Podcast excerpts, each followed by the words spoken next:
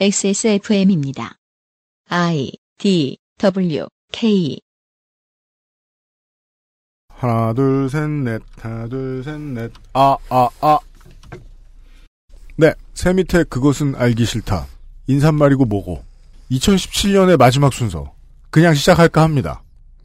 윤세민과 유엠씨가 앉아 있습니다. 네. 안녕하십니까. 안녕하십니까. 네. 어, 그리고 저희의 옆에는 어제에 이어서 어, 다 얘기하자니까 시장에 가면 같네. 예. 유튜브를 보다가 예, 대학을 때려치고 어, 다단계 빚을 져서 예, 빵집 알바를 하다가 빵을 10년간 만들다가 5만 원을 못 받아서 화가 나서 지금 SPC를 무너뜨리게 생긴 민주노총 화학섬유산업노조 화학섬유 이젠 식품산업노조입니다. 화학섬유 식품산업노조 파리바게트 임종린 지회장과 함께하고 있습니다. 안녕하세요. 네. 정의당 비상구에 찾아가서 네. 그 사람 운이라는 게 참 이상합니다. 아주 그 정직하고 훌륭한 제빵기사 사수분을 만나서 지금 이 모양 이 꼴이 되신 거 아니에요. 네. 또한 어, 상황을 캐치를 매우 잘하는 명민한 노무사를 만나는 바람에 그렇죠. 여기까지 왔어요. 그리고 그 지회장님이 본인의 의도와 다르게 일을 또 너무 잘하셨네요. 그 이렇게 착착 그러니까 이렇게 아 아무 의도 없이 착착 잘 맞아 들어가는 데가 있어요. 가끔 세상 일이라는 것이 슬프네요. 아니래도 되는데. 그러니까요. 진짜 의도와 다르게 일을 너무 잘하신 거예요. 그래서 처음에 정의당이 지회장님한테 내준 해법은 뭐였어요? 아, 일단 그 노무사님이 저희한테 연장 꺾기한 자료들을 수집을 할 수 있겠냐. 음. 그래서 일단 해보겠다고. 그러고 나와서 친구랑 둘이 다 대화한 게 뭐 되겠냐. 왜냐면 생각해보건데 내가 노동한 시간에 대한 기록도 없고 네, 없, 다 이미 다 조작이 되었으니까요. 네. 그러면 앞으로 이제 발생하는 거에 대해서 한번 수집은 해보겠는데, 음. 이거를 뭐 얼마나 할 수 있을까. 그리고 저희가 전 직원의 것을 할 수가 있는 게 아니잖아요. 음. 해봤자 그냥 내 거? 그 정도밖에 안 되기 때문에 별로 뭐 그냥 뭐 되겠어 하고서는 그냥 밥 먹고 헤어졌거든요. 그렇죠. 밥은 먹어야 되거든요. 밥 먹고 헤어졌는데 네. 그 다음에 노무사님이랑 대화한 것도 뭐 딱히 없었어요. 네. 일주일 뒤에 이제 협력사 관리자가 음. 신고했냐고 연락이 왔던 거죠. 음. 그렇죠. 그때 바로 아니다라고 잡아대셨습니까? 네. 아, 아니, 뭔 소리예요? 뭐야, 누가 신고했어요?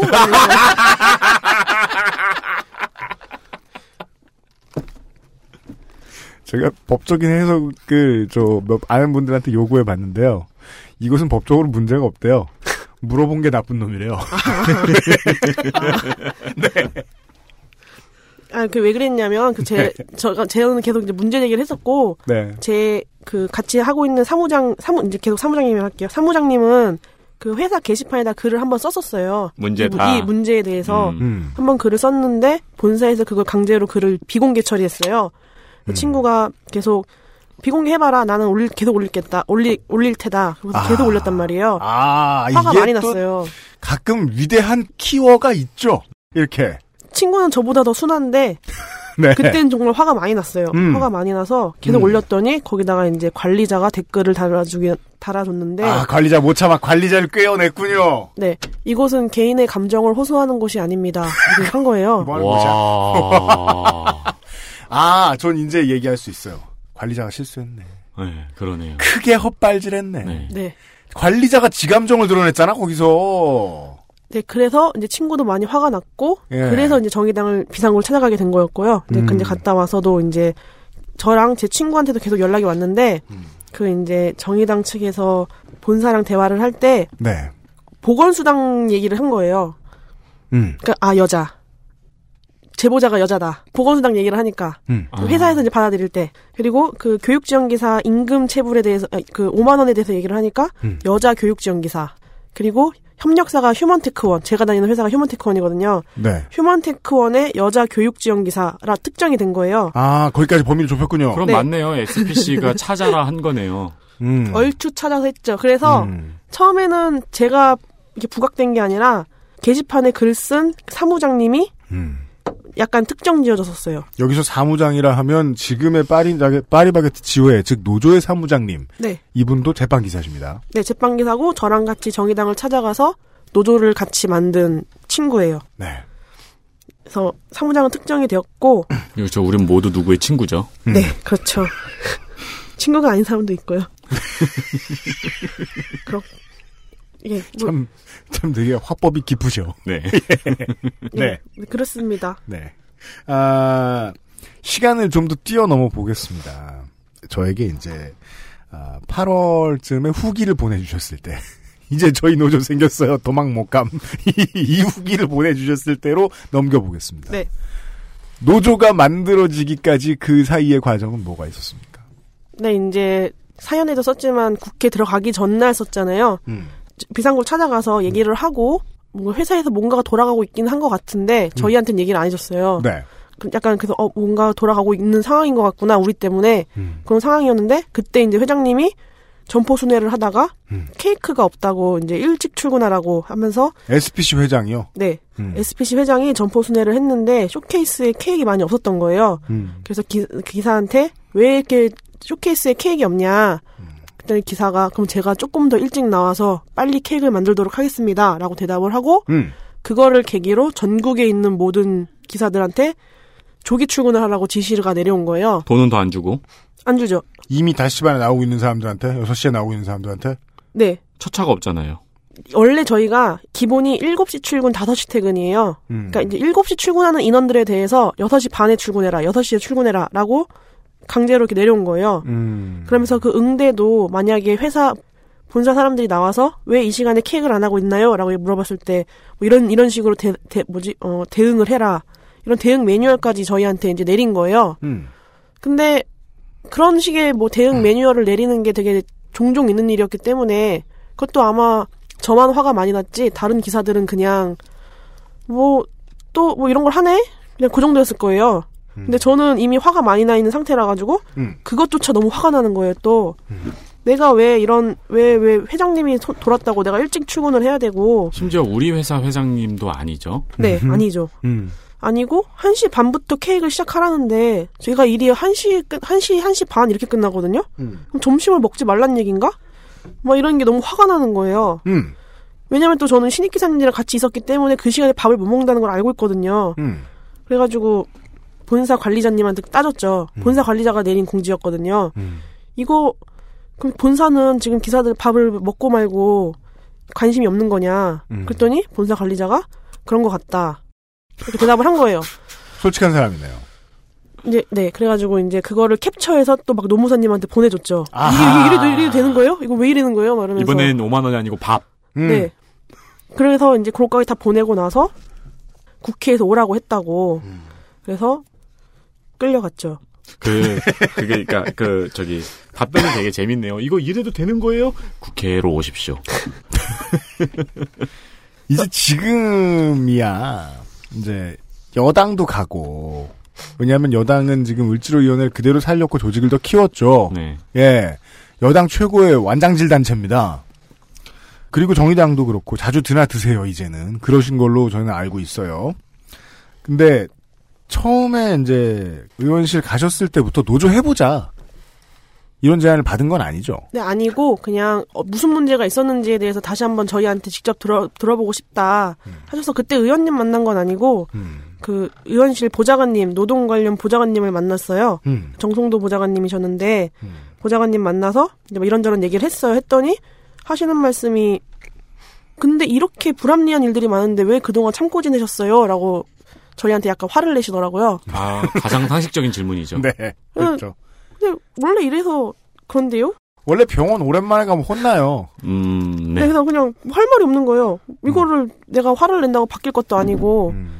참, 아니, 안 참으면 어- 어떡할 건데요? 가장 현명한 대답은 그거죠. 돈은 벌어야 되니까요. 네. 음. 안 참으면은 그냥 제가 퇴사, 그냥 관둬야 되는 거죠. 음. 그래서 이건 조금 진행을 좀 해봐야 할 것 같은데 음. 당사자들이 움직이는 게 중요하다 이렇게 말씀하셔가지고 음. 네, 제가 근데 이거 하면 막 막 감옥 가고 그러는 거 아니에요? 제가 그래서 물어봤어요. 아, 중요한 질문이죠? 뭐 해, 해본 적이 없잖아. 그렇죠. 네. 네. 저 같아도 물어봤을 것 같아요. 네. 뭐 막 좀좀 뭐 그런 거 아니에요? 그랬더니 뭐 정의당에서 막 이렇게 최대한 서포트를 해주고 그런 일은 없을 거다라고 그러니까 안 간다고 정확하게 답은 못 해주겠지만 안, 가, 안 가도록 정의당에서 노력을 하겠다. 아 그런 거였네. 전 안 가는 안 가는 건 줄 알았어요. 하여튼 아직은 안 가셨습니다. 예. 그래 돼가지고 네 일단 그리고 예, 만나고 헤어졌어요. 헤어지고 그때 저희한테 뭐 뭘 해라 뭘 저거 해라 이렇게 또 했던 건 아니고 그냥 네. 만나서 얘기를 듣는 수준이었고 네. 얘기를 하고 나서 이제 그 다음부터 이제 노무사님이 아니라 보좌관님한테 이제 연락이 오기 시작했어요. 뭐, 뭐 자료 뭐 이런 거 좀 주세요. 요즘 돌아가는 게 어떤가요? 뭐 그런 식으로 계속 연락이 왔고. 아, 그 자료가 어디에 쓰일 줄은 모르셨죠, 그때는. 네. 근데 국감, 국감장에서 쓰이거나 그럴 네. 줄은 모르셨죠. 최대한 끌어다가 보내드렸죠. 음, 저는 화가 많이 나 있었으니까요. 그럼요. 원래 순종적인 사람이 화가 나면 화가 빨리 안 풀리거든요. 네. 막 모아가지고 보내줬고, 그 다음에 이제 한번 이 상황에 대해서 한번 저희 말고 다른 기사들한테도 한번 브리핑을 해줄 테니 음. 기사들을 한번 모아보지 않겠냐 음, 해서 이제 제가 얘기했을 때 올 것 같은 사람들을 위주로 해서 불러가지고 처음 이제 한번 모여서 회사가 어떤 문제가 있다. 이거는 불법이었고 그동안 잘못된 구조에서 일을 하고 있었다에 대한 설명을 한번 해주셨어요. 네. 기사들도 다 이제 놀라고 화나고 이런 상태가 됐죠. 음, 그 후로도 뭐 노조를 만들겠다 뭐 그런 얘기는 없었고 그러다가 이제 이 불법 파견 문제가 되게 큰 문제라고 이거를 불법 파견 문제랑 임금 꺾기에 관련해서 한번 기자를 만나서 인터뷰를 해보지 않겠냐. 음, 처음으로 기사를 한번 내보자 음. 해서 이제 그 한결의 기자님 만나서 인터뷰를 한번 처음으로 했죠. 그때 만났던 게 한겨레의 박태우 기자 셨죠. 네, 음. 네 만나서 그래서 네. 이제 처음으로 기사가 나갔죠. 지금 계속해서 그냥 만났는데 다 업계 최고의 베테랑들이 걸렸어요. 네. 아, 아홉 개 최고세요? 몰랐어요. 네. 아, 아, 박태우 기자. 자주 만나셨잖아요. 그런 그 정도신 줄은 몰랐어요. 네. 하여튼 그래서 이제 기사가 처음 나가게 됐고 그러면서 저희 원래 본사 관리자들이 관리하던 채팅방이 다 사라졌어요. 음. 나가라고. 채팅 방에서 나가. 응, 방, 방에서 나가라고. 정말 이렇게 했어요. 방에서 나가세요. 또 그게 예의를 차렸어. 그냥 강퇴시키진 않았어. 강퇴가 안 되잖아요. 강퇴가 안 되니까요. 아 나가달라고 네. 해야 되는 거야. 네. 거기 뭐 방을 만든 사람이 나가봤자 자기만 나간 거니까. 네. 아 근데 이게 그게 그럴 수밖에 없는 게 그 방에 있는 모든 사람의 휴대폰에 그 대화 내용은 있잖아요. 그쵸. 음, 그래가지고 다 증거 투성이. 음, 그래가지고 이제 지침이 내려온 게 사람들 다 나가는 걸 확인을 하고 이제 본사 관리자가 마지막에 그 방을 없애라 이렇게 지침이 내려왔나 봐요. 네. 근데 이 회사는 그런 거에 대한 설명도 제대로 안 해주는 거예요. 어떤 지역은 이 방은 패스합니다 하고 관리자가 먼저 나갔대요. 음. 그래서 아직도 살아있는 방들이 있어요. 빼고 패야죠 이제. 그러니까 전반적으로 이런 식이에요. 뭔가 그 본사 관리자들한테도 본사는 제대로 업, 업무 지시를 내리면서 왜 해야 되는지에 대한 그런 게 없어요. 그냥 하라면 해. 이런 음, 분위기예요. 아, 다. 맞아요. 그러니까 본사가 엉성하다는 게 그냥 우스울 일이 아니라 본사가 겨우 이 정도의 견고함만 가지고도 이렇게 운영이 될 수 있었다는 게 이상하다는 거죠. 음, 네. 예. 음. 아이고 막 듣다 보니까 지금 첫 광고도 못 들었습니다. 먹고 살고 올게요 제가. 그것은 알기 싫다는 업그레이드된 과일, 건강해진 스낵 푸르넥에서 도와주고 있습니다. XSFM입니다. 튀기지 않았다. 굽지 않았다. 볶지 않았다. 얼리지 않았다. 원적외선 복합 건조로 만들어낸 과일 그 이상의 맛. 오감 만족 과일 스낵 푸르넥. 층간 소음 걱정 없는 아이들 세상. 운동장을 아이에게. 알시케어 프리미엄 폴더 매트. 원적외선 복합 건조로 만들어낸 과일 그 이상의 맛. 오감만족 과일 스낵 푸르넥. 네. 같이 이제 어 가보자라고 해줄 친구가 필요했고요. 그 다음에 가봐야 할 진보 정당과 이제 거기서 일을 해주시는 이제 노무 관련 전문가들이 필요했고요. 네. 국회가 필요하고요. 그 다음에는요. 어 노조 전문가가 필요합니다. 그쵸. 노무 전문가를 넘어서서 노조 조직 전문가가 필요합니다. 그건 누굴 만났나 봤더니 아, 민주노총이었죠. 총연맹과 관련된 질문입니다. 처음에 이제 제가 그 오프닝 전에 말씀을 드렸습니다만은 이것은 이제 임종윤 지회장 개인의 이야기 혹은 SPC 파리바게트의 이야기 혹은 파견업체의 이야기로 국한될 수도 있습니다만은 이 이야기가 올해의 마지막 그것은 알기 싫다, 싫다인 이유는 우리 모두가 지금 임종린 지회장이 말씀해 주신 대로 듣고 따라하면 되기 때문입니다. 비상구를 하면 되는 건가요? DIY 비상구 안 가도 돼요. 이제 비상구가 그걸로 장사한다는 거 알았으니까 따라쟁이들 생겨요. 아, 노총 얘기를 좀 해보죠. 단위 기업에서 의뢰 노조가 탄생을 하려고 하면은요 이런 절차가 들어갑니다. 민주노총이든 한국노총이든 와서 그 정도 차원에서 도와줍니다. 어느 정도 차원이요? 간사급을 파견을 해줍니다. 네. 노무사도 파견해줘요. 네. 왜냐하면 그냥 계속 같은 노동만 하고 있던 기술자가 갑자기 우리 노조 할래 하고서 사측을 만나서 말 못합니다. 그럼요. 아무 말도 못합니다. 그래서 산별노조의 전문가들이 필요합니다. 네. 그 사람들을 보내요. 모임하고 조직을 도와주고요. 행정 업무를 뭐 도와줍니다. 왜냐하면 노조는 큰 조직이니까 행정 업무가 필요해요. 음. 아니 그 작은 넥센 히어로즈 동호회도 운영진이 할 일이 얼마나 많은데요. 아, 그리고 이제 싸움이라는 건 행정 업무잖아요. 예. 출발을 하나부터 열까지 잘 도와줍니다. 노총은 그걸로 조합비를 모아서 또 다른 노총을 만- 노조를 만들어주고 그런 일을 하는 곳이거든요. 그리고 시민단체가 같이 집회도 해주고 이게 부당한 인권 탄압이라고 생각하면 박래곤 소장 같은 사람이 그 못생긴 신발을 신고 나가서 같이 덜덜 떨어주고 해줍니다. 네. 그리고 이제 직원들을 설득해 줍니다. 안 하겠다 이게 뭐냐 하는 사람들을 설득하는 네고시에이션의 방법이 있습니다. 그래서 가입시키고 차도 마시고 술도 마시고 하는 과정이 필요합니다. 여기엔 전문가가 많이 들어갑니다. 여기까지가 촛불 하나가 켜지는 과정이잖아요. 파리바게트 노조는 그냥 어떤 자연인이 만들었습니다. 산별 노조는 민주노총은 화섬 노조는 어떤 반응을 보였습니까? 어떻게 만나게 되셨고? 저희 뭐 일단 저희가 찾아간 건 아닌 건 맞긴 한데 음, 어째 그 정의당 그 정성도 보좌관님이 연결을 시켜주셨어요. 음, 그래서 만나서 그 만난 자리에서 노조를 만들었어요. 만난 자리에서 노조를 만들었다. 네, 화섬 산업 노조 아주 큽니다. 그 중에 식품 산업도 들어 있거든요. 근데 식품 산업 업체들 오비 맥주, 해태제과, 하겐다즈 이런 데들이에요. 엄청 동서식품 큰 업체들로 가득합니다. 거들떠도 안 볼 줄 알 수 있거든요. 여기는 정의당과 연결되었다. 정의당 쪽에서 연결해 주셨다. 네 정의당이랑 연결 정의, 정의 당에서 연결을 해 주셨고 음. 그 이제 들어보시고는 아 이게 이거는 정규직화를 시켜야겠다. 이게 음. 뭔가 되게 큰 일이다. 음. 이렇게 판단을 하시, 하셨던 것 같더라고요. 그러면서 이제 제가 막 엄청 막, 음. 막 엄청 이렇게 한 건 아니고 음.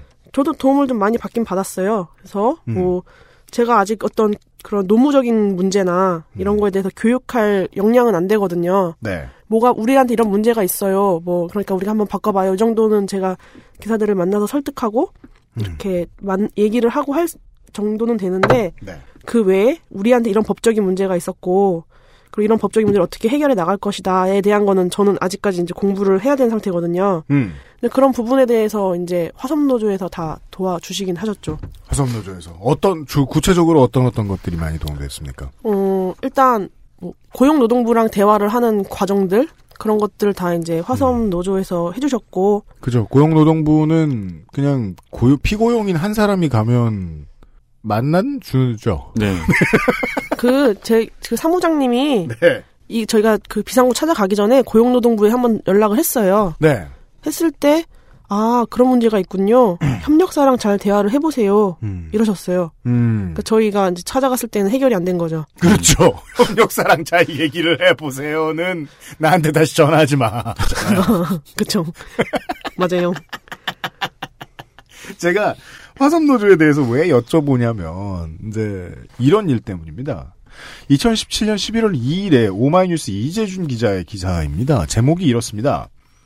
민주노총 화학섬유노조. 저도 평생 화섬노조로 부르던 곳입니다. 네. 제목이에요. 민주노총 화학섬유노조. 화학섬유 식품노조로 명칭 변경 결정. 11월 1일 대의원 회의에서 결정하고 내년 1월 1일부터 사용 기로. 별거 아닌 것 같잖아요? 근데 이런 얘기가 나와요. 네. 기사 중간에. 화학섬유노조 관계자는 최근 파리바게뜨를 조직하면서 화학섬유와 파리바게뜨가 잘 연결이 안 된다는 얘기를 들었다. 식품업종이 잘 표현될 수 있도록 명칭을 개정했다 라는 얘기를 했대요. 네, 원래 식품이 들어가긴 했었는데 화학 섬유 노조라고만 했죠. 그래서 원래 이게 제가 듣기로는 이제 그 옷 같은 계열 음, 그런 맞아요. 네, 네. 그쪽으로 해가지고 처음에 이제 만들어진 노조였는데 그게 이제 해- 공장들이 다 해외로 빠지고 이러면서 섬유 쪽이 많이 없어졌다고 하시더라고요. 그래서 이제 식품 쪽이 많이 들어왔는데 이게 화학 섬유라고만 하면 식품으로 연결이 안 되는 거예요. 음, 저희도 처음에 노조를 만들었을 때 기사들한테 화학 섬유 산업 노조에 파리바게트 지혜가 생겼다 말을 하면 음, 진짜 좀 따지고 드시는 분들은 음, 분가가 맞지 않잖아요. 노조 잘못 만드셨어요. 이런 식으로 따지시는 분들도 계셨어요. 음, 음. 그러면 이제 저희가 이제 따로 설명을 해야 되죠. 이 안에 뭐도 있고 뭐도 있고 뭐도 있어요. 이렇게 설명을 하면 납득은 하는데 지금도 많이 물어보세요. 화학섬유 왜 근데 파리바게트가 왜 화학섬유야? 이러면서 제가 궁금했던 점이 그 부분이에요. 이미 해태제가도 있고 동서식품도 있는데 그때까지는 이름 이렇게 안 바꾸다가 파리바게트 노조가 들어오니까 이름을 바꿨다고요. 네. 모, 모르겠어요. 바꾸신대요. 바꿨대잖아요. 제가 가서 왜 바꾸세요? 이렇게 물어볼 짬은 아니잖아요. 잘못했습니다. 자, 그리고 이것도 좀 묘했습니다. 단위 사업장 네. 하나의 단위 면적의 부동산 안에 있는 단위 사업장. 우리가 전통적으로 알고 있는 하나의 큰 공장을 가지고 있는 사업장 있죠. 네. 이곳들은 노동자의 정규직의 임금 수준만 봐도 노조가 얼마나 강한지를 알 수 있어요. 그럼요. 단합이 잘 되니까요. 예. 그리고 가장 힘든 게 전국의 지점 다 가지고 있는 식음료 프랜차이즈예요. 맞습니다. 깨강정이거든요. 네. 조직이 안 되죠. 네. 그냥 툭 떨어뜨리면 와자작 깨져요. 음. 근데 기사에 의하면 조합을 만들고 첫 주에 200명이 가입했습니다. 다 제빵 기사시죠? 네, 전부 제빵 기사예요. 너무 빠른 속도예요. 어떻게 이렇게 될 수 있었습니까? 그렇죠. 저도 좀 깜짝 놀랐어요. 왜냐하면 저희한테 이제 처음에 노조가 만들어지고 이제 전국적으로 저희는 산별 노조이기 때문에 전국적으로 다 이제 가입을 시- 가입 대상자들이기 때문에 연락을 해야 되는데 저는 인천에만 10년 동안 일을 했거든요. 그렇잖아요. 그래서 그 다른 뭐 당장 서울 쪽 기사랑 연결을 해봐라 해도 아는 기사가 거의 없거든요. 그러니까 연락할 방법이 없는 거예요. 음. 그래서 일단 저는 이제 뭐 서울 쪽에 아는 기사 있는 사람 있어요? 하면은 이제 그 사람 통해서 통해서 막 두 달이 세 달이 걸쳐서 다 타 지역에 한번 연락을 해보고 이런 식으로 했는데 엄청 어려운 일인데요. 그렇게만. 어. 노조를 만들고 나서 노조원을 늘리는 거는 지회장의 업무인가요? 제가 하는 거 아닌가요? 다른 사람이 하기가 어렵. 그러니까 그래서 제가 그 말씀을 드린 거예요. 보통은 연맹이나 산별에서 많이 도와줘요. 네. 근데 이 케이스는 도와줘도 쉽지 않아요. 그러면은 그 지금 첫 주에 200명이 가입을 했는데 이 200명이랑 다 통화를 하신 건가요? 아니요, 통화를 한 게 아니라 제가 연락을 하지 않더라도 뭔가 이제 조합 이미 가입되어 있는 조합원들 서- 인천 쪽에서 처음에 41명으로 시작했거든요. 네. 네. 그 이- 41명이랑 다 통화하신 거고요? 그날 하루 그날 하루 만났어요. 만나서 이제 노- 음. 설명을 하고 노조 가입 원서를 받은 거고 음. 그다음에 이제 그 분들도 다 타 지역에 있는 사람들 연락을 하는 방법도 있었고 음. 저도 이제 두 달에 세 달에 걸쳐서 연락을 하는데 이게 아무래도 노조이긴 노조니까 네. 그 연락을 거쳐서 거치는 과정 중에서도 꺼려하시는 분들이 있더라고요. 네. 그렇죠. 그래서 다 막 이게 엄청 퍼지지가 않는 상태에서 저희 수석 부지회장이 음. 이거를 인스타에 올리겠다는 거예요. 인스타. 네, 근데 저희는 그 제빵 기사들은 인스타를 많이 하거든요. 자기가 만든 빵이랑 케이크 사진을 올리기 위해서 좀 인스타를 많이 하는 저 편이에요. 이거 처음 알았어요. 그니까, 그, 저, 저, 먹스타랑 몸스타만 있는 줄 알았는데, 빵, 빵스타요? 자기가 만든 빵. 그러니까요. 음. 네. 업무 환경은 이래도 자기가 만든 빵은 사랑스러운 거죠. 예, 그쵸. 바로 이해되더라고요. 네. 제빵사는 인스타그램을 쓰게 돼 있다. 네, 그래서 그 해시태그 해가지고 제조기사 하면 빵이랑 케이크 사진이 엄청 많이 나와요. 아. 진열돼 있는 빵이랑 케이크 아닌 주방 안에서 찍은 빵이랑 케이크 사진들이 아. 많이 있어요. 감동스럽네요. 네, 하여튼 그렇게 인- 이제 인스타그램을 많이 하니까 저희 수석 사무 수석 부지회장이 음. 인스타에다가 문제를 알리고 그 노조 가입 링크를 올리겠다고 하는 거예요. 네. 근데 솔직히 저는 SNS를 잘 안 하거든요. 음. 사람 만나는 거 싫어하니까. 그렇습니다. 일관되어 그래서- 있습니다. 네, 그래서 이게 과연 될까? 그리고 노조인데 누가 이걸 인스타를 보고 노조 가입을 하나? 네. 하는데 하시더라고요. 그래서 이렇게 빨리 들었다.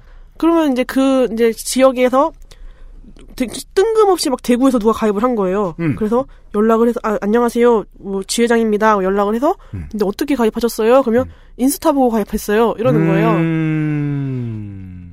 이제 그분을 이제 주- 거점으로 두고 음. 이제 그 지역에서 이제 뭐 기사님이 부를 수 있는 사람만큼 모아 주시면 저희가 가서 설명회를 하겠습니다. 이거 누가 가르쳤어요?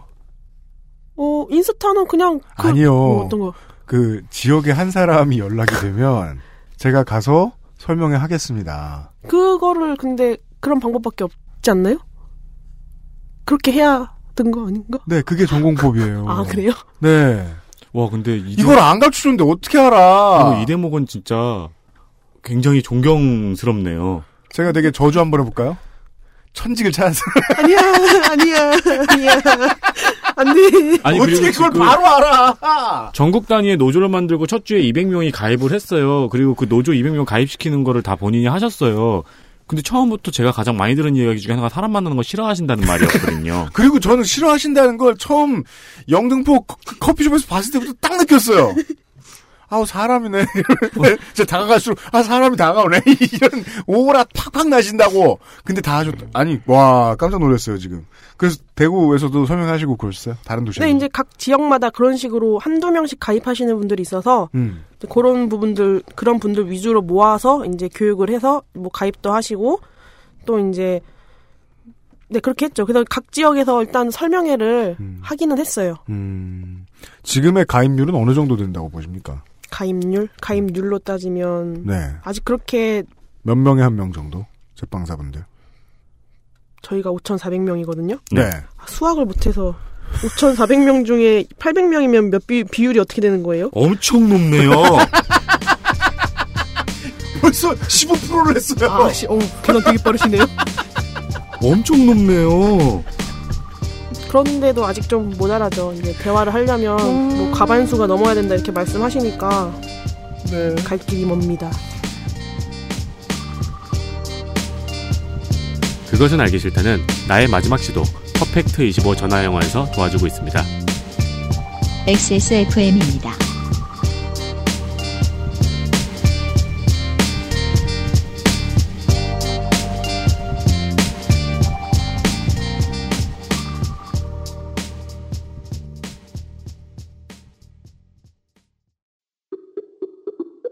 어제는 난리도 아니었어. 이번 거래는 진짜 사기였다니까. 나야 알지. 내가 좀만 더 영어를 잘했어도 이런 일 안 생겼지. 근데 어떡하냐? 무역업이 12년 차에 토익도 900을 넘는데 영어는 계속 속을 썩인다니까. 영어를 책으로만 잘해요, 내가. Um, hey, why don't you call Perfect 25? 뭐? Perfect 25. 뭔데 그게? Perfect 25 English phone call service. 이거 말하는 거야? 퍼펙트25.com? Yeah, that's a good start. 무거운 그래픽카드 혼자 끼우다 휘어집니다. 컴스테이션에 문의하십시오. 처음에 이제 지회장 본인의 5만 원에서 시작을 했는데 네. 이제는 15에서 20%에 달하는 조합원들의 이야기를 접하셨을 거예요. 네. 예. 다양한 사례들을 들으셨겠네요. 어, 상상도 못했던 일들이 엄청 많더라고요. 소개 좀 해주세요. 일단 저는 10년 동안 다녔던 이유, 제가 생각했을 때 내가 10년을 어떻게 다닐 수 있었을까 음. 생각을 한게 크게 아파본 적도 없고 산재 같은 뭐가 크게 다쳐본 적도 없고 음. 아. 뭐 그런 금강불귀. 네 예. 그런 걸 겪어본 적이 한 번도 없었단 말이에요. 예. 그랬는데 만나서 이제 기사들한테 막 제보도 받고 막 하다 보니까 아. 별의별 게 다 있더라고요. 일단 저희들이 그 휴무가 아까도 말씀드렸지만 뭐 인력이 너무 부족할 때는 3, 4회밖에 못 쉰다고 그랬잖아요. 근데 이렇게 어차피 지금도 6회가 못 가고 있는 상태에서 누군가가 다쳤다. 음. 그러면 이 사람을 대체할 인원이 없, 있다, 없단 말이에요. 음. 이 사람은 그러면 어쨌든 간에 쉬어야 되는데 음. 이 사람이 본인도 아는 거예요. 내가 쉬면 기사들 휴무가 더 줄어들겠구나. 음. 그러면은 아파도 울면서 출, 나, 울면서 출근을 하는 거예요. 음. 뭐 그런 문제도 있었고 다리가 다쳐서 기부스를 했는데 한 이틀 쉬고 나오라고 그랬대요. 깁스를 했는데요. 네. 그래서 그래서 기부스를 하고 저희는 계속 서서 일하거든요. 앉을 수 있는 공간이 없어요. 제빵사는 서 있고 그 짧은 동선을 빠르게 되게 많이 움직이잖아요. 네. 근데 그 어쨌든 간에 양다리를 기부스한 게 아니니까 한 다리로 짚고 설 수가 있잖아요. 그러면 한 다리만 짚고 서가지고 일을 해야 되는 거예요. 음. 근데 물론 뭐 그러 뭐 아유 이건 절대 못합니다. 저는 모르겠어요. 뭐 저는 그래도 실례요라고 할 수도 없- 기사 스스로도 할 수가 없는 게 내가 안 나가면 기사들이 못 쉰다는 걸 아니까. 음. 그러면 그 어쩔 수 없이 출근을 하는 거예요. 그래서 저희 부- 수석 부지회장님이 그 우스갯소리로 하는 게 네. 자- 정말 쉬고 싶으면은 손이 잘려야 된다고. 음. 그러면 쉴 수 있다고. 음, 음, 웃으라고 말씀드렸는데 저희는 웃는데.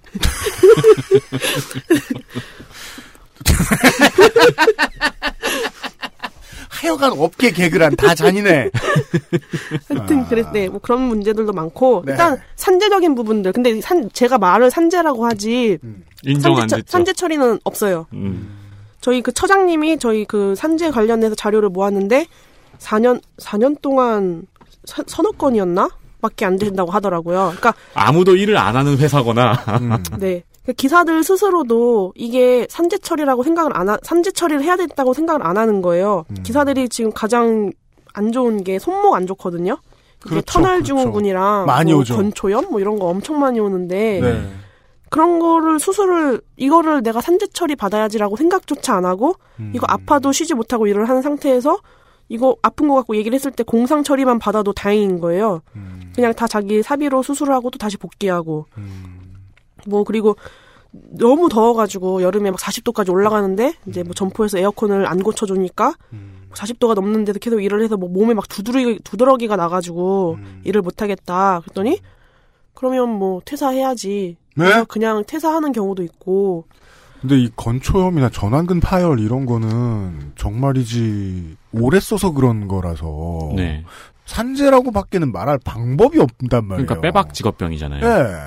근데 모르겠어요. 기사들 스스로도 이게 어차피 안 될 걸 아니까 회사에다 요구조차 안 해요. 단 한 번도 교육도 안 한 거고요. 근데 교, 교육도 없고. 그리고 이제 저희가 어린 여자 기사님들이 많거든요. 네. 거의 한 저희가 봤을 때 한 7대3 비율로 여자가 7이거든요. 성비는 여성이 높다. 네. 네. 그러고 보니까 그 안에서 성추행 같은 일들도 많은데 음. 성추행 문제가 생겼을 때 네. 협력사든 본사든 그 해결을 안 해줘요. 그냥 기사를 달래는 거죠. 그냥 좋은 매장으로 바꿔줄게 뭐 이런 식으로 아니면 뭐 진급을 시켜줄게 해서 빼는 저- 그 매장에서 빼는 선에서 그냥 끝내는 거예요. 그 일을 해야 하는 사람들 중에는 제빵 기사에서 진급한 교육 지원 기사도 있겠군요. 다 그렇죠. 다 교, 다 제빵 기사에서 진급하신 분들이죠. 예, 네가 참어. 네. 음, 제가 아마 진급을 했어도 그렇게 했겠죠. 어, 어. 그런 문제들. 그러니까 그, 그러면 그 점포는 또 다음 기사가 들어가도 똑같은 일로 또 빠지고. 그렇겠죠. 점주가 바뀌지 않으니까. 네, 그런 식인 거죠. 성추행범은 계속 있으니까 거기에. 거긴 성추행범이 있는 점포니까. 그러네. 음. 네, 그리고 저도 이번에 처음 알았는데 네. 그 뭐 매장에서 일을 하다가 음. 뭐 제가 지원으로 빠졌어요. 근데 당장 갈 매장이 없어서 잠깐 뭐 한 며칠을 쉬어야 되는 상태가 됐을 때 음. 그거에 대해서 뭐 무, 무슨 돈을 받아야 된다고 하더라고요. 에? 에? 에? 에? 매장을 쉬었는데 그러니까 매장이 쉬는 게 아니라 저는 일할 의지가 있는데 당장 2, 3일 동안 너가 갈 매장이 없으니까 2, 3일 동안 쉬어야 돼라고 했을 때이 돈을 받고 돈을 시- 받아야죠. 돈 받아야죠. 발, 예. 그런 건가요? 아, 잠깐, 잠깐, 잠깐. 질문. 본인이 받아야죠. 네. 회사가 받는 게 아니라. 네네. 네. 저희는 그런 게 없거든요. 저희는 그냥 쉬게 됐을 경우에 내 휴무를 일단 다 끌어다 쓰고 그 다음에 어머, 그것도 휴무를 써요? 네. 내가 출근하고 싶어도 출근을 못 하는데 네. 내 휴무를 쓴다고요? 네. 근데 어 잠깐만 돈을 안 주니까 휴무도 아니잖아요. 일단 휴무 다 쓰고 그 다음에 여자들은 보건 수당 보건 휴무 쓰고 그래도 아- 그래도 만약에 좀또 대기가 조금 길어진다 하면 연차를 그때부터 써요. 음. 그게 그게 안 돼. 그렇게 하면 안 되는 거라고 하더라고요. 그러면은 그런 다음에 한동안 쉰 다음에 출근하면 그때부터 휴가 못 쓰네요. 다 써서. 네, 없죠. 없죠. 없죠. 아까 그, 그. 저 처음 그 알았어요. 노동자가 최대한 물러선다고 한번 생각을 해 봅시다. 회사의 사정에 맞춰서 휴가를 어느 정도 냅니다. 세상 모든 직장인들은. 그런 경우 있죠. 근데 회사의 사정에 기반하여 휴가를 내는 건 아니야. 그런 저희는 그랬어요. 그 규칙이라면은 지금 임용돼가지고 발령받고 계신, 대기 발령받고 계신 분들 있잖아요. 평생 못 쉬어요. 그러니까 지금 그 우리가 그 지난번 국감 때 김상조 저 공정거래위원장의 눈빛에 대한 이야기를 했잖아요. 네. 되게 침을 흘리는 오호라. SPC는 큰일 났네요. 진짜 큰일 났네요. 아, 아. 기사가 진짜 세 발의 피였네요. 아. 언론에 나온 사실들이. 왜냐하면 제가 대표로 얘기를 했는데 저는 겪, 이- 이런 걸 많이 안 겪어본 거예요. 음. 그래서 10년을 다닌 거예요. 왜냐면 금강불교시니까. 네. 근데 그렇지 않은 분들이 어- 너무 많았던 거예요. 그러니까 저는 이런 부분에 대해서 한 번도 문제를 생각을 해본 적이 없었는데 예. 이번에 하면서 이제 알게 된 것들이에요. 음. 그리고 이제 저희가 서울이나 경기도 지역은 점포가 되게 많아요. 네. 삼- 점포가 3,200개인가 있는데 그 중에 2,000개가 서울이랑 경기도에 몰려 있대요. 네, 그렇죠. 그럼 지방으로 내려가면 점포가 되게 엄청 띄엄띄엄 있단 말이에요. 네. 출장을 다니는데 그 출장이 한 300km 막 다니신대요. 여기서 출장이란 어떤 성격의 업무입니까? 음, 지원 기사가 지원을 가는데 아, 타 지원 지역- 기사가 메인 기사들 만나러 가는데 그 메인 기사 쉬는 걸 대체 근무를 해주러 가는데 타 지역으로 넘어가는 거예요. 경인 지역에서는 버스 타고 가면 되는데 네. 여 거기서 어떻게? 해? 근데 그러면 그러면 출장비가 나온다고 하는데 예. 출장비에 대한 교육 같은 것도 제대로 안 해주고 그 출장비 계산을 또 기사 보고 직접 하라고 한대요. 음. 그래가지고 그럼 뭐 어떻게 해야 돼요? 하여튼 뭐 근데 뭐 양식이 있대요. 그래가지고 그 양식에 출장비를 해가지고 한번 이렇게 다 올렸는데 음. 어느 날 갑자기 연락 와서 감사가 왔는데 너네가 그동안 출장비를 과하게 지급받았대. 그러면서 받았대 하면서 또 돈을 또 다 소급해 갔대요. 무슨 소리야? 그러면은 받았대라고 말하면은 어, 소명서하고 자료를 제출하래가 다음이지. 돈을 그냥 가져가. 그건 그냥 근데 그렇게만 말하고 끝내면 그건 돈을 좀 가져갔어 너의. 이거 그냥 말 전화 그- 끝낸 거지 그거죠. 그건. 근데 아까 말씀하신 것처럼 제가 어- 어떤 출장비를 얼만큼 언제 많이 지급받았다는 겁니까라고 물어볼 데가 없는 거군요. 없어요. 없고 전 증거 자료 저희는 증거 자료 같은 것도 받아볼 수가 없고. 그러니까 제가 5만 원 뜯기는 거랑 똑같아요. 그렇대 하면서 다음 월급에서 빼갈게 했는데 이 금액이 너무 큰 거예요.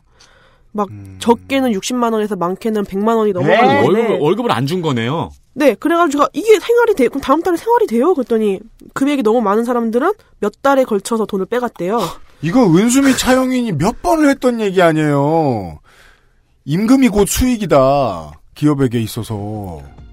그래서 그 이분들을 만나서 제가 얘기를 들은 다음에 근데 왜 화를 안 내세요? 전 지금 5만 원 갖고 이 난리를 치고 있는데 어떻게 60만 원, 100만 원을 뜯기고 가만히 계세요? 그랬더니 그 말해도 해결이 안 되고 뭐 여기서 좀 크게 뭐라 아 크게 막 내가 이거 왜 내야 돼? 막 난리쳤던 분은 쟤는 맨날 저렇게 난리치는 애. 찍히고. 네, 찍히고. 그러고 많은 거예요. 이 사례들은 지금 정도까지 말씀해 주신 것만 모아놓고 봐도 어, 단 한 가지로 기결됩니다. 어, 세 발의 피인 것 같다. 이 정도는. 네. 무궁무진하겠구나. 근데 저희 사례 받아보면 진짜 장난 아니에요. 음, 알겠습니다. 아직 저희가 질문할 것도 많이 남아있습니다. 광고도 많이 남았고. 예. 배부르네요. 마지막 회인데 내용이 많아요. 그것은 알기 싫다는 1인 가구의 첫 번째 가구 알식케어 폴더매트에서 도와주고 있습니다. XSFM입니다.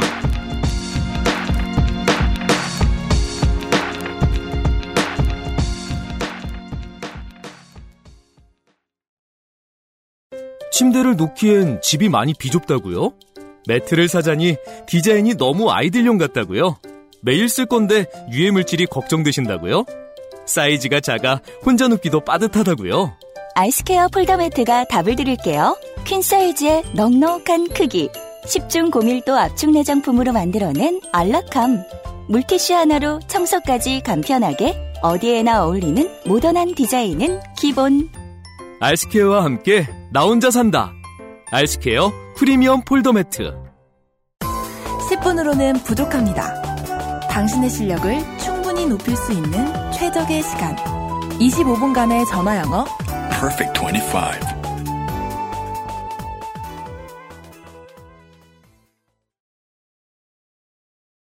돌아왔습니다. 민주노총 화학섬유식품노조 산하 아, 파리바게트지회 임종린 지회장과 함께하고 있습니다. 마지막을요. 올해의 마지막을요. 아, 그러니까 그 지회장님의 커리어의 마지막이 아니라. 그래도 괜찮은데. 근데 왜냐면 이제 못 관두잖아. 지대 망했잖아. 망했어요. 예, 노조 지회장의 가장 슬픈 운명이죠. 이 가장 회사를 못 관둬. 가장 슬픈 게 뭐냐면은 노조 만들었어요 도망 못 감이라고 후기 보내신 거 있잖아요. 네. 여기에 키읔이 113개가 있어요. 이건 승화하거든요. 그렇죠. 승화죠. 나빌레신 중이에요. 네. 파리바게트 사태 이해관계자는 SPC도 있고요. 아까 네. 휴먼 원테크라고요? 뭐요? 휴먼 테크원. 휴먼 협력사요. 테크원이라고 협력사가 있고요. 정당들이 있고요. 이걸로 이제 장사도 해야 되고 문제도 해결해 줘야 되는. 어, 더, 저 멀리는 뭐, 뭐, 고, 저, 고용노동부도 있고, 뭐, 청와대도 있겠습니다만, 어, 민주노총이 있고요. 네. 어제부로 한 숟가락 올리려고 했다는 한노총이, 음. 아까 얘기 들어보니까 되게 웃기더라고. 그, 그리고, 임종린 지회장과 같은, 아, 제빵 기술 노동자들의 지회, 말고, 하나 더 있죠. 빵집에 점주들이 있습니다. 네. 파리바게트에 점주들이 있습니다. 네. 점주들과 이 사태 이후에 대화를 해보신 적이 있습니까? 어, 일단 제가 가는 매장에서는 먼, 제가 먼저 말을 해야 되기 때문에 지금은 지원 기사시니까 네. 몇 군데를 도, 도셔야 돼요. 지금 제가 세 군데 가고 있고요. 네, 그 세 점주님들은 오실 때마다 지회장 왔다고 얼어 붙고 막 처음엔 조금 그랬어요. 자기가 빵 다 만들고 막 막 다른 사장님들이 그 저희 사장님한테 제가 가는 매장 사장님한테 제가 사장님이 뭐 업무 지시하거나 이런저런 말 하는 거 녹취하고 있을 거니까 조심하라고 막 이런 얘기도 하셨대요. 비대위. 아 점주 비대위가 서인천에 자그맣게 지금 네, 그래서 처음에 사장님한테 제가 먼저 말씀드렸어요. 회사에 저희 제빵 기사들이 노조를 만들었는데 음. 제가 대표입니다. 이랬어요. 아니 이- 이런 이런 보고가 어딨어요. 근데 정말 점주 그 작은 파리바게뜨의 점주 입장에서는 얼마나 청천벽력 같을까요 이게 얘는 10년 동안 제빵 기사 그냥 인천에서 한 내가 안 했는데 주회장이야 이제 근데 이제 약간 반응이 네. 뭐 아, 너, 놀라시는 것도 있고 약간 뭐 걱정하시는 것도 있고 하면서 음. 아 내가 너를 아는데 얘가 이 정도 너가 이 정도로 화가 나서 할 정도면 회사가 잘못하긴 했다 했나 보다 음. 이렇게 말씀은 이렇게 해주시는 분들도 계셨고 네네네 그리고 처음에 시작했을 때 많이 들었던 얘기인데 약간 음. 정의당이 너 이용하는 거야 그런 얘기 되게 많이 들었거든요. 그렇게 말씀하시는 사장님들도 계셨고 아우 티피컬하고 되게 사회생활 같아요 실감 쩔 실감 쩔어요 이번 국정감사에서도 나왔던 얘기죠. 예 네. 아, 그래요? 하여튼, 그랬고, 그리고 이제, 일단 제가 가는 점포는 사장님들이 크게 막 하진 않으셨어요. 음. 근데, 뭐, 노, 조합원들은 쓰지 않겠다. 라고 말씀하시는 사장님들도 계셨고, 음. 근데 그건 이제 조금 불가능해졌어요. 왜요? 지금 조합원들이 좀 많아져가지고, 그렇잖아요 사장님들이 조합원을 안 쓰겠다 하면, 내가 사장- 빵을 만들겠다. 그렇죠 사장님이 파업하시는 상태가 됩니다. 이게 근데 정말 웃기가 힘든 게 이제 새 정부 들어서 가지고 가장 이제 많이 나오고 있는 노동 문제 패러독스가 이거 아니에요. 본사는 목표 수익을 줄이지 않을 것이고 네. 노동자의 수익은 늘어날 것이다. 작은 자영업자들이 다 죽어갈 것이다. 음. 의 문제잖아요. 그것 때문에 자기 집안 망할 공포를 가지고 있을 거란 말이에요. 이 음, 맞아요. 점주님들은 그런 얘기도 하시나요, 주 회장님한테? 네, 근데 저희가 이제, 왜- 저희가 지금 주장하는 게 직접 고용이잖아요. 네. 직접 고용되면 이제 저희가 그 초창기에 제가 언론 인터뷰 할 때 어디까지 말을 해야 되고 어떤 식으로 말을 해야 되는지 약간 그, 그게 제대로 서 있지 않은 상태에서 언론 인터뷰를 많이 했단 말이에요. 네. 근데 그 중에서 이제 기자님 성함을 말씀드려도 되나요? 누구요? MBC의 김세의 기자. 네, 좋습니다. 네, 그분 한 그분이 연락이 와서 인터뷰를 했는데 네. 저한테 이제 왔을 때그 김세희 기자가 누구신지 아시는 분들께 참고가 많이 될 만한 자료입니다. 네, 그분 오셔가지고, 어, 뭐, 본사의 부당한 업무 지시에 대해서 저를 취재를 하겠다 해서 오셔가지고, 네. 얘기를 하면서, 만약에 그래서 본사가 직고용이 됐을 때, 음흠. 어떤 처우가 개선되길 바라냐, 얘기했을 때 제가 본사 기사들과 저희들의 그, 업, 그, 업무는 똑같이 하는데, 임금이 다르기 때문에 그 임금이 회사에서 주장하는 게 1년에 천만 원 정도 된다는 거예요. 차이가? 네. 음. 그 부분에 대해서 제가 설명을 했어요. 뭐 임금적인 부분에서 좀 개선됐으면 좋겠다. 얘기를 했더니 딱 그것만 나간 거예요. 그리고 헤드라인이 그거였어요. 이런 식의 정규직화가 과연 뭐 중- 좋은 건가? 막 이런 식의? 뭐 기업 다 죽는다 이놈들아. 약간 이런 느낌으로. 네, 김세희 기자의 일반적인 저널리즘이죠. 네, 유명하죠. 근데 사장님들이 그 뉴스를 보신 거죠. 음. 그랬을 때 이제 아 쟤네 분명히 임금 올려달라고 이제 노조를 만들어서 임금 올려달라고 말할 거고 직접 고용되면 우리 용역비가 올라가겠구나. 음, 그렇죠. 그렇게 거- 해석되라고 나온 뉴스죠. 네 거기에 사장님들이 좀 많이 좀 돌아서신 분들이 많다 하시더라고요. 그 그렇죠. 기사에 네, 네, 언론은 그런 그런 의도를 가지고 움직이죠. 네, 상황을. 네, 그래서 지금까지도 만 이게 직접 고용을 반대하시는 점주님들이 계시긴 한데 대부분 그런 기조예요. 이제 직접 고용되면 그 용역비가 올라갈 거다. 근데 그 용역비가 지금도 상당히 상당히 많이 내시거든요. 기사 한 명 쓰는데 음. 그 점포 물량에 따라서 용역비가 다른데 350에서 한 400, 2, 30까지 내신대요. 기사 한한명 사람에? 쓰는데. 네. 근데 근데 저 제빵사님들의 고용에 들어가는 비용은 실제로 제빵사님들이 받는 비용은 한참 못 미치는 걸로 알고 있는데요. 한참 못 미치죠. 뭐 이번에도 월급을 받았는데 4회 쉬었는데 월급이 210만 원밖에 안 된다는 거예요. 그런데 개별 점주 한 사람이 제빵기사 한 사람을 쓰기 위해서 내는 돈은 지금 연봉으로만 보면 거의 5천만 원에 육박하는 생돈입니다. 네, 근데 거기에 이제 지원 기사 월급을 또 이제 매- 자기 메인 기사 말고 자기 지원 오는 지원 기사에 대한 그 월급도 약간 부담을 하시고 음. 그 다음에 뭐 이제 뭐 기사들 뭐 상여금이랑 뭐 이런 거 보험료랑 이런 거 저런 게 뭐 들어간대요. 말로는 설명 그렇게 하는데 정확한 그 어떻게 산정이 되는 산정 내역서를 정확하게 공개를 안 하고 있어요. 본사도 협력사도. 네. 근데 저희가 이제 그 정의당 이정미 의원실 보좌관님이 계산한 바로는 음. 이런 식으로 계산을 하신 게- 뭐지 게- 그 산정 내역서를 살짝 공개했는데 그거 갖고 계산한 바로는 1년에 한 270억 정도가 어디로 가는지 모르는 돈인 거예요. 그리고 음. 기사들이 못 쉬면 못 쉴수록 협력사는 돈을 버는 구조였던 거예요.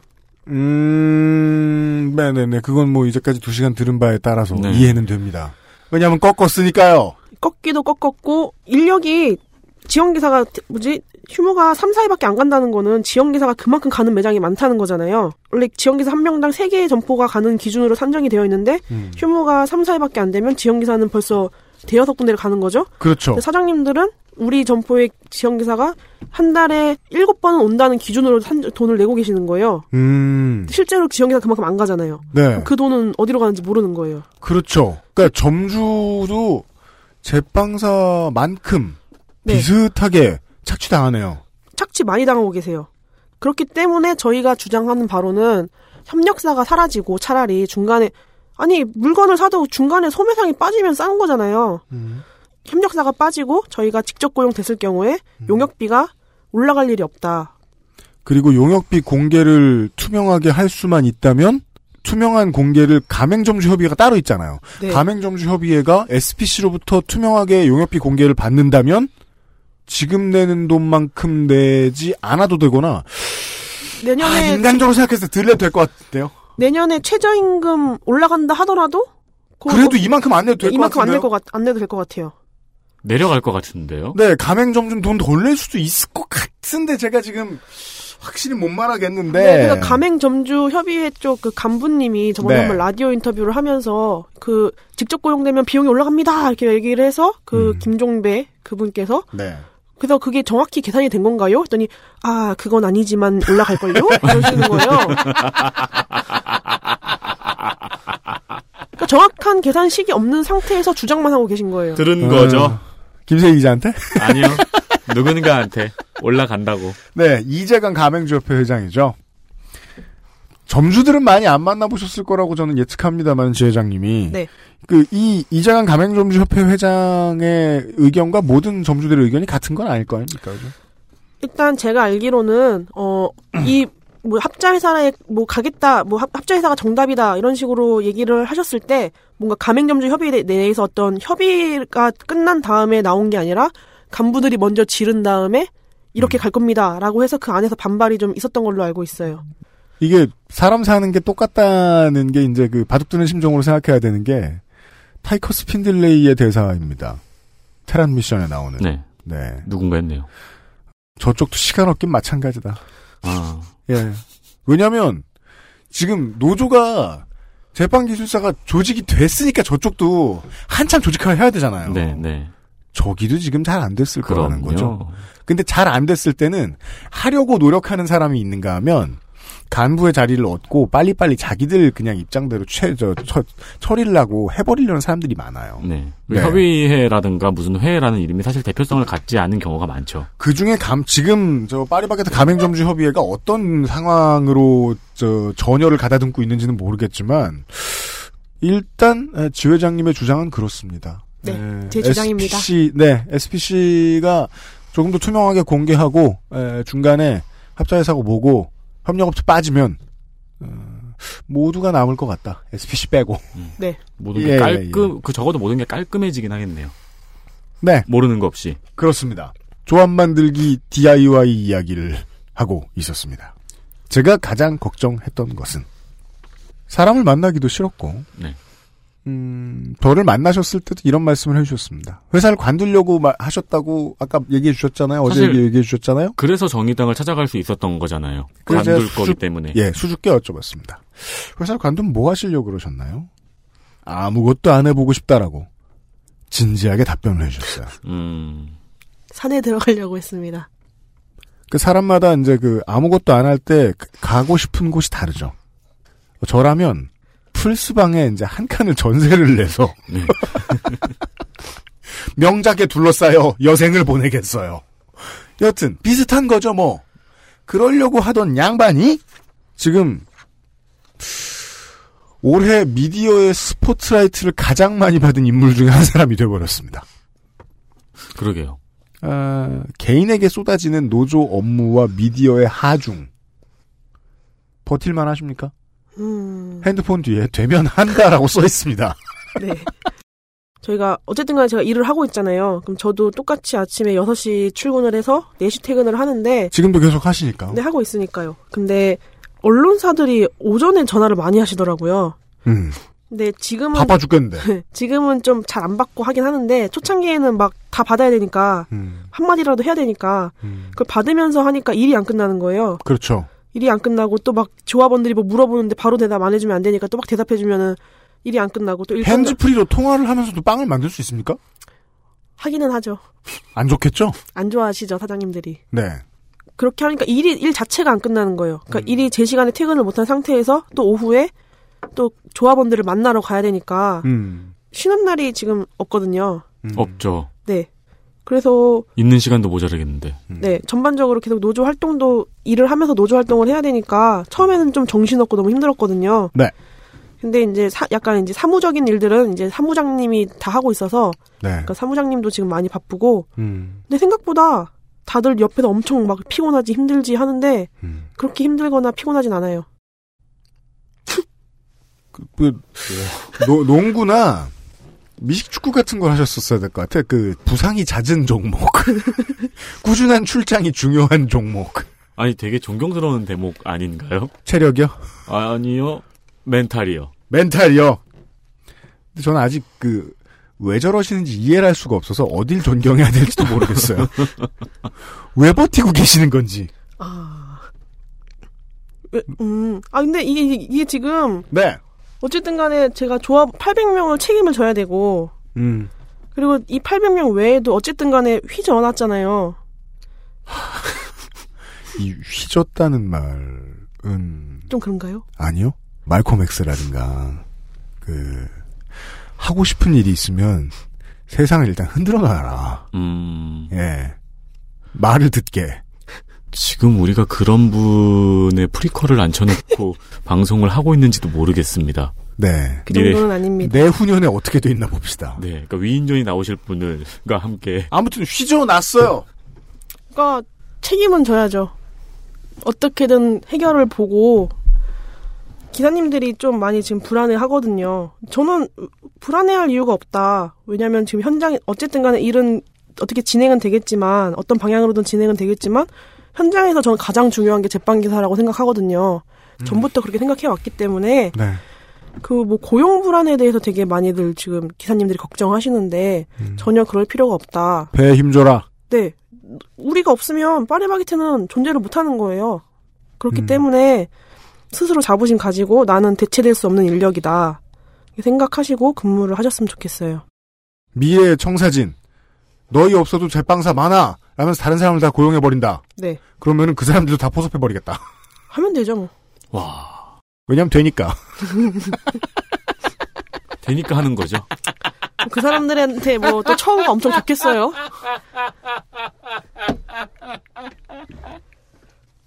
논리에 빈 곳이 없다. 네. 아, 지금 윤세, 윤세민 기자가 울려 그래요. 지금. 감동받아서. 어, 진짜, 아까 분, 아까 전에 되게 부끄러워 하시던 분이 히어로가 되는 거를 제 눈으로 봤어요. 지금도 부끄러워 하시잖아. 아니, 근데 지금은 후광이 있잖아요. 아니에요. 아닙니다. 더우셔서 그럴까? 말씀 많이 하셔서. 네. 결론을 저 대신 내주십시오. 모든 사람들이 임종린 지회장님하고 마찬가지 상황입니다. 지금 이 방송을 듣고 계신 분들 중에는 뭐 기업 오너도 있고 인생 팔자 핀 사람들도 있어요. 돈의 기준으로. 하지만 더 많은 사람들은요. 내 위에 위에 위에 위에 위에 어딘가에서 결정해 주는 데에 내 밥줄이 달린 사람들이고 그 사람들은 조직과 행정 경험이 없고요. 정치권에서 일하는 사람들은 TV에서밖에 못 본 사람들이고요. 연대하고 조직화를 하면 그걸 가지고 사측을 상대할 힘이 있다는 걸 모르는데 그게 꼭 필요한 한국 사람들 셀 수 없이 많고 청취자 여러분들 중에서 되게 많습니다.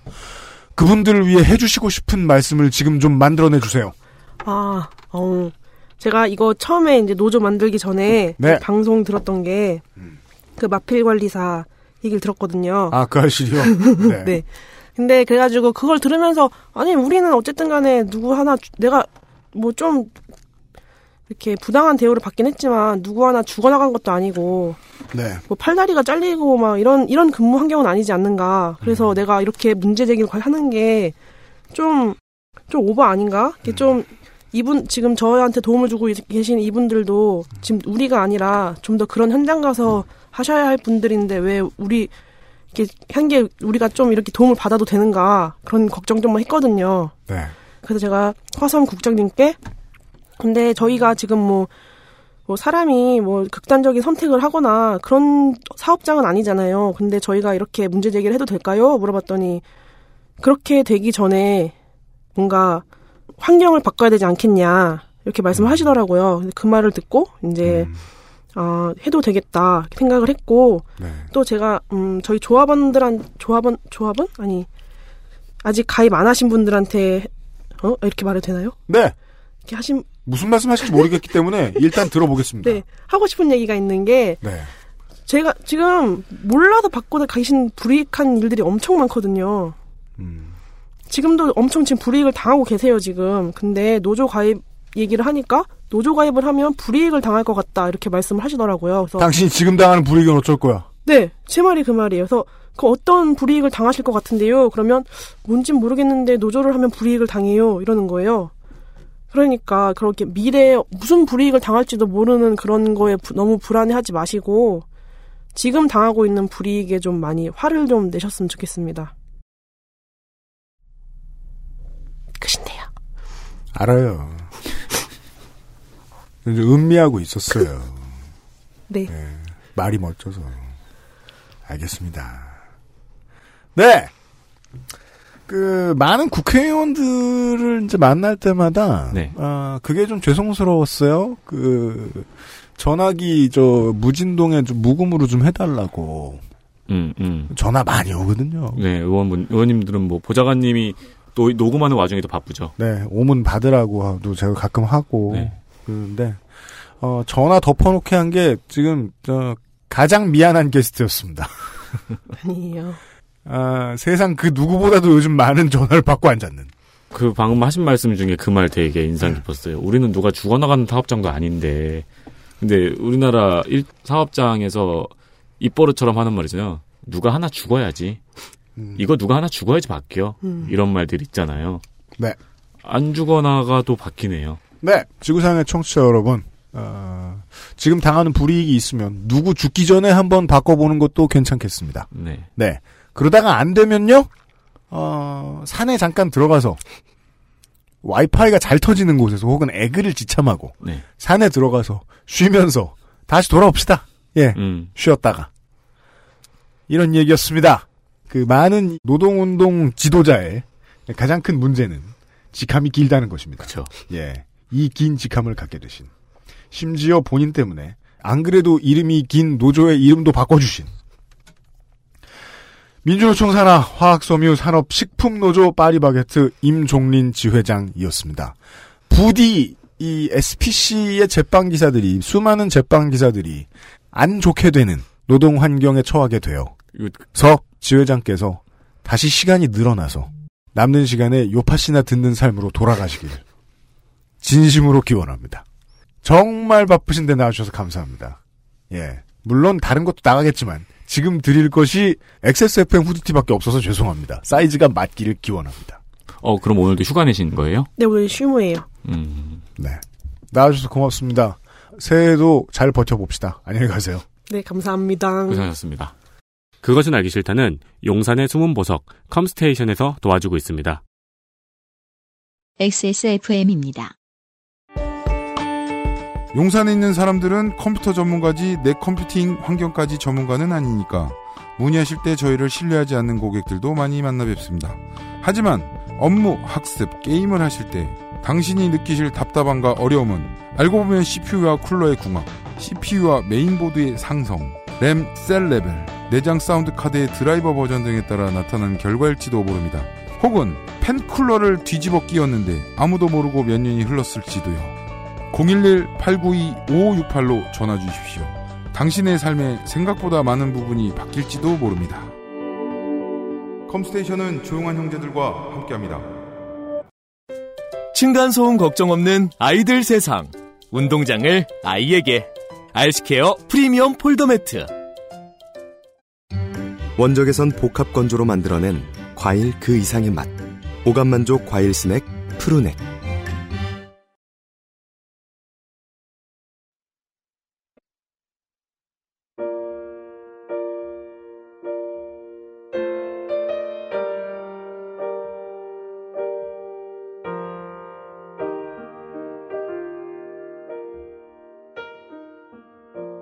연말이 되면 정리할 게 많아가지고 xsfm25@gmail.com에 메일함을 좀 흔들어서 옛날 것도 좀 보고 하는데요. 그러다가 어, 지난 추석쯤에 어, 청취자분의 어, 인사말이 간단하게 적혀 있는 편지 하나를 제가 읽지 않고 지나갔길래 지금 살짝 봤어요. 류동호 씨께서 보내주셨습니다. 안녕하세요. 그 아이실 제작진 여러분. 저는 D일보 시절 1회부터 빠짐없이 애청하고 있는 30대 후반의 한국 직장인입니다. 열악한 환경 속에서도 우리 모두의 삶의 고민거리를 찾아 매주 방송으로 알려주신 데에 진심으로 감사드립니다. 덕분에 이 세상이 조금씩 나아지고 있다고 믿습니다. 연휴 동안에 건강 잘 챙기시고 앞으로도 계속 좋은 컨텐츠 부탁드립니다. 감사합니다. 감사합니다. 유동호 씨가 약간 오해를 하고 계신 것 같은데요. 어, 세상을 조금씩 나아지게 하고 계신 분들이 있고요. 그분들의 얘기를 전달해드리는 역할을 저희가 하고 있을 따름입니다. 그럴 기회를 얻게 돼서 저희는 영광이죠. 음, 그러면 그 기회를 준 사람은 누구냐? 어, 너님이지요. 여러분도 건강을 잘 챙기십시오. 이번 주에요. 요즘은 팟캐스트 시대 공개 방송 대전은 팟캐스트 시대 12월에 요파시 Greatest Hits 그리고 내일 정오에 업데이트되는 오디오북 소라소리 레이 브래드베리의 비명 지르는 여자 두 번째 시간으로 올해 XSFM의 컨텐츠 생산을 마감하겠습니다. 내년에도 여러분 손끝에 늘 붙어 있겠습니다. 유승균 PD였습니다. 내년에 뵙죠.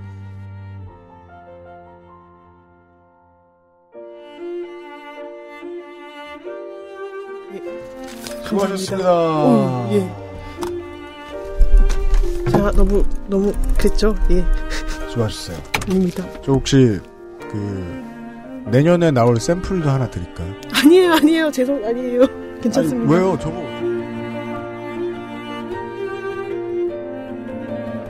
XSFM입니다. I D W K